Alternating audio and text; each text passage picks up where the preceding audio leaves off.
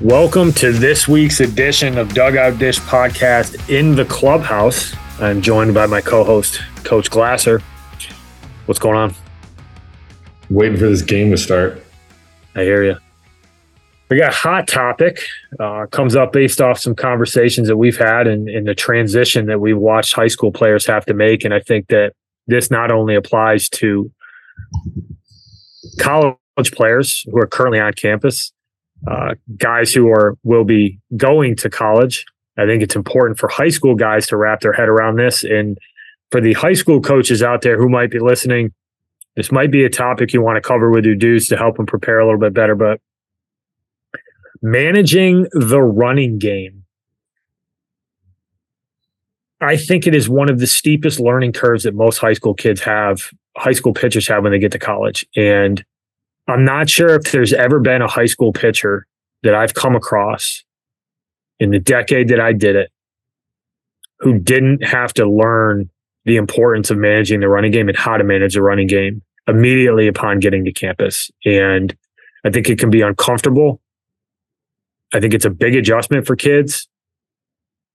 And I think the big thing for me is I don't think that I don't think that kids understand how important it is in order how important it is for you able to be able to manage the running game to give yourself a chance to get on the field. No, they don't. Like you, you cannot pitch at the college level if you're going to be above a one.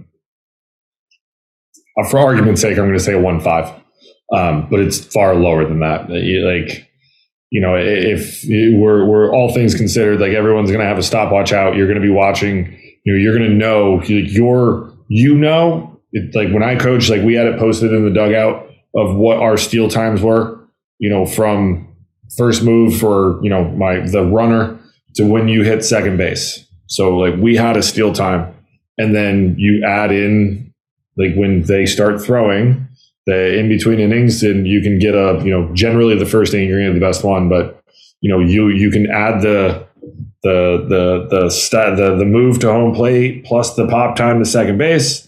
And it gives you at least a baseline number right there to say, like, okay, these five guys are good, these five guys are meh, and these guys can't steal. Um, you know, and if that the, the higher that number goes, obviously, the more stolen bases you're going to give up. Now, this is this is huge at the collegiate level because there's a lot more strategy, and this is where we're like if we're talking one if we're talking one four one five and above, like we're talking fastballs. Like it's going to obviously be slower with breaking balls and off speed pitches. Um, you know, but you like you were you were it's a cat and mouse game. You're trying to guess the right opportunity to be able to steal a base. You are trying to guess the right opportunity to hit and run, to run and hit, to bunt and run, whatever it might be. Um, you know, and and the the longer you are from a a, a, a pitch delivery time standpoint to the plate, the easier it is. Like you don't have to guess. You know, if the catcher's a two two and you're a one eight, like no one's throwing anybody out. You're just giving up free bases left and right. And the more free bases you give up, the more opportunities the other team has to score, which now instead of them having to get two hits likely to score a runner from first, they need one. Um, you know, and, and same, you know, this goes into holds, it goes into looks, it goes into, it's not just how quick can you deliver this ball to the plate. You know, you, you got to run around first or second. Like your shortstop is likely going to be telling you how many looks shortstop's going to be working in, second baseman's working in, what type of picks do we have, all of that stuff. You know, you, have to be able to pick to first. You can't just have one pickoff move. You know, if you're a left-hander, you're generally going to be a read guy or a predetermined guy you know so there, there's a lot more that goes into this than just like well you know i'm a he's a one three like okay but like if you're a one three and all you do is hold twice and then deliver without looking like everyone can time that up and you're good like they're still going to be able to steal bases you know so and this is why you know conversely you talk about it from a catching standpoint like you know you want to be really good behind the plate but it's also why like and i've said this before i did i, I hate the the the the pop time being the end all be all of whether or not you can catch because you know you, you're not going to be able to throw anyone out if nobody on the staff or certain people on the staff can't hold runners You know, flip side, they're likely not going to be in the game because you can't be trusted enough in tight situations to get outs. And if anyone gets on, it's going to be a merry-go-round, and we could be losing like that. Yeah, I mean, you get to a college game, and every not everybody can run, but when you get to college, the second baseman, the shortstop, the center fielder, the right fielder, and usually the third baseman, they uh those guys can run. So if you're a one four or a one five and the catchers are two oh, and let's be honest, that's what most catchers are. Even the really good throwers, like you see this shit on perfect game or whatever, guys throwing one seven fives, like it's not true. It's not real. Um, but it's just a basic math equation. And then when you mix in some of the finer points as you were talking about, like can you hold? Can you mix up your looks? Do you have an effective pickoff move? Can you pick? Can you pick to pick somebody off? And I think that's a big difference. A lot of guys can pick and throw over to first, but if you deliver the ball chest high, you're never throwing anybody out. Do you have a pitcher who can deliver the ball in the right spot? Think it's a lot more nuanced than having quick feet, right? Like where you put the ball really matters. You're talking about split seconds here, but if you're a college coach and you you see a guy who's one five one six, like it's like get him rolling, baby. Like we're going. Especially if you can pick a breaking ball count, like it's free. Mm. And you know, you you get a kid who settles into a pattern. You know, he throws a breaking ball every one one count. Like adios, baby. Runners in scoring position. Um, it's big. I think the other thing that a lot of guys don't talk about too in pitchers, I think it's really important that you simulate throwing out of the stretch and you actually work out of the stretch, there's a lot of guys their stuff ticks down when they get out of the stretch.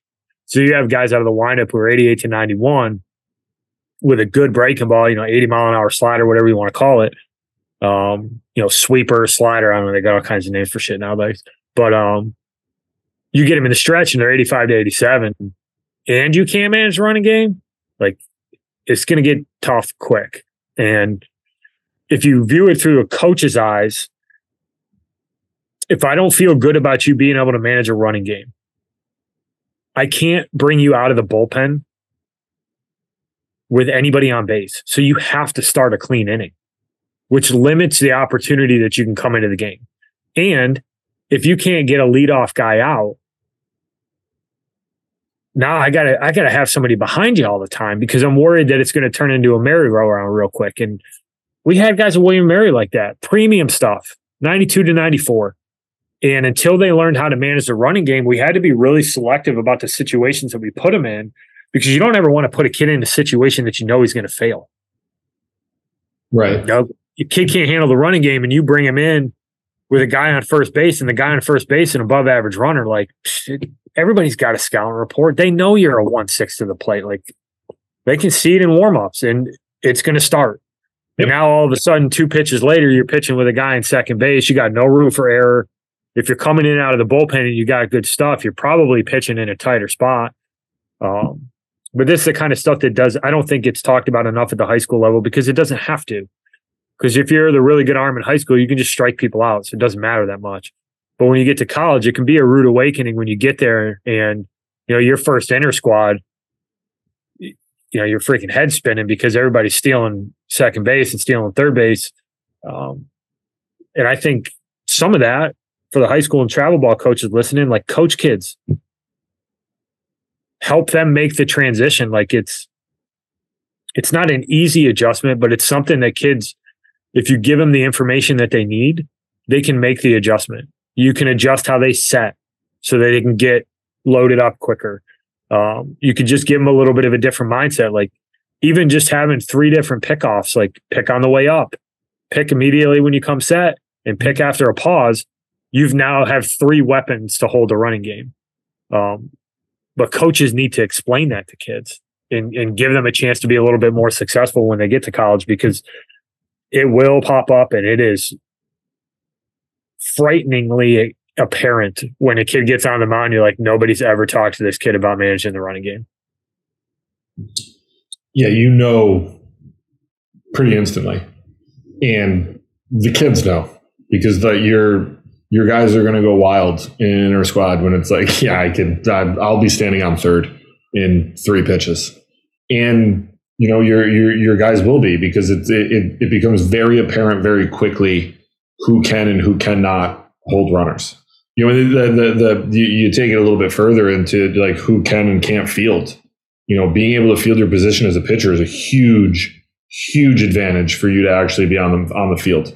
You know, can you actually pick? Like, yes, you should pick on the way up. You should pick when you come set and hold and then pick. But like, can you deliver the ball to the first baseman? Can you inside move and deliver it to third? Can you jump spin and, or excuse me, inside move to second? Can you jump spin and deliver it to second? Or are we just going to, are we spraying and praying all over the field and just giving up more free bases? like, spraying and praying.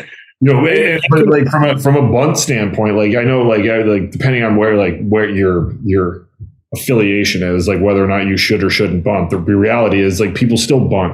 Like you have to be able to field your position. Like you can if if somebody bunts and you figure out very quickly that the pitcher can't field his position is just going to spray and pray like just keep bunting. You're just going to keep scoring runs. Like the whole idea of this game i digress but is to score more runs than the other team. And if you find that weakness exploit it. So like you need to be able to field your position as a pitcher and that just doesn't account for you know fielding bunts or you know that accounts for being able to pick that accounts for being able to have certain holds, understand that you have to hold the running game, understand where guys are. You know, do you have a balk move? Like, yes, balk moves exist. That like they exist, and if you're really good at it, you don't get called, and you pick a lot of people off. Like now, when we played, well, not when we played, in between when we played it now, like everyone wore baggy pants, so you couldn't necessarily see that back knee buckle and balk move to, to, to first. Now, everyone, we're back to tight pants. It's my, you know, high socks, show off those jogging sticks. But, you know, he, you know, Scotty Chambers had, I mean, remember Scotty's move to second base? Like it was a pure yeah, it was ridiculous. We would take a guy off every single weekend and everybody knew. And immediately someone in the dugout, the head coach, we, we effing went over that. Blatant You're out. Like in a two man crew, you couldn't call it, and he got guys out. He was really good at it. I don't think you'd get in a three man call in a crew, like unless you're legitimately looking for it. But like he was really, really good at it. And you know, it, it's things like that that you need to understand going into college, especially if you're an arm. Like it's not just going to be whether or not you have the velocity on your fastball and you have the spin rate and whatever else, the, your vertical break and your sweeper you know, eh, like you have to actually be able to not only do those things and pitch, but also control running games and field your position and do all these things. And that's the, the you know, to your point, like that's not talked about when you're in high school by and large, but it's also like it's not going to be talked about in the recruiting process, right? Like when you're getting recruited, no coach is like, hey, listen, let's get into some things that really fire me up. PFPs. They like, I love it. Like, listen, this is like that's not a like, no one, no one in the history. Like, I mean, I shouldn't say no one because I'm sure there's some sick, sickos out there that are like, oh, PFPs fire me up. But like, the vast majority of people know. Like, you're going to talk about like how you what your outing went. You know, what was your fastball like? Were you edging the plate? You know, how was your breaking ball? What's your changeup look like? Or you know, hey, I'm throwing a splitty, whatever it is. Like, those are the things you talk about. You're not talking about like, yeah, I I do this. I have this new balk move that I've been trying out. Like, you know, there's people out there that do, but by and large, it's not. Like, you need to be able to understand that these are huge components of the college game that you need to know in order to actually get log innings on a college team. And then you need to get better at them if you want to be high, if you want to throw in leverage situations, like you got to be good at them. Yep, yep. Teach the running game, teach how to handle it. Yeah. We sign off. Topic covered. Topic covered. Welcome to the clubhouse.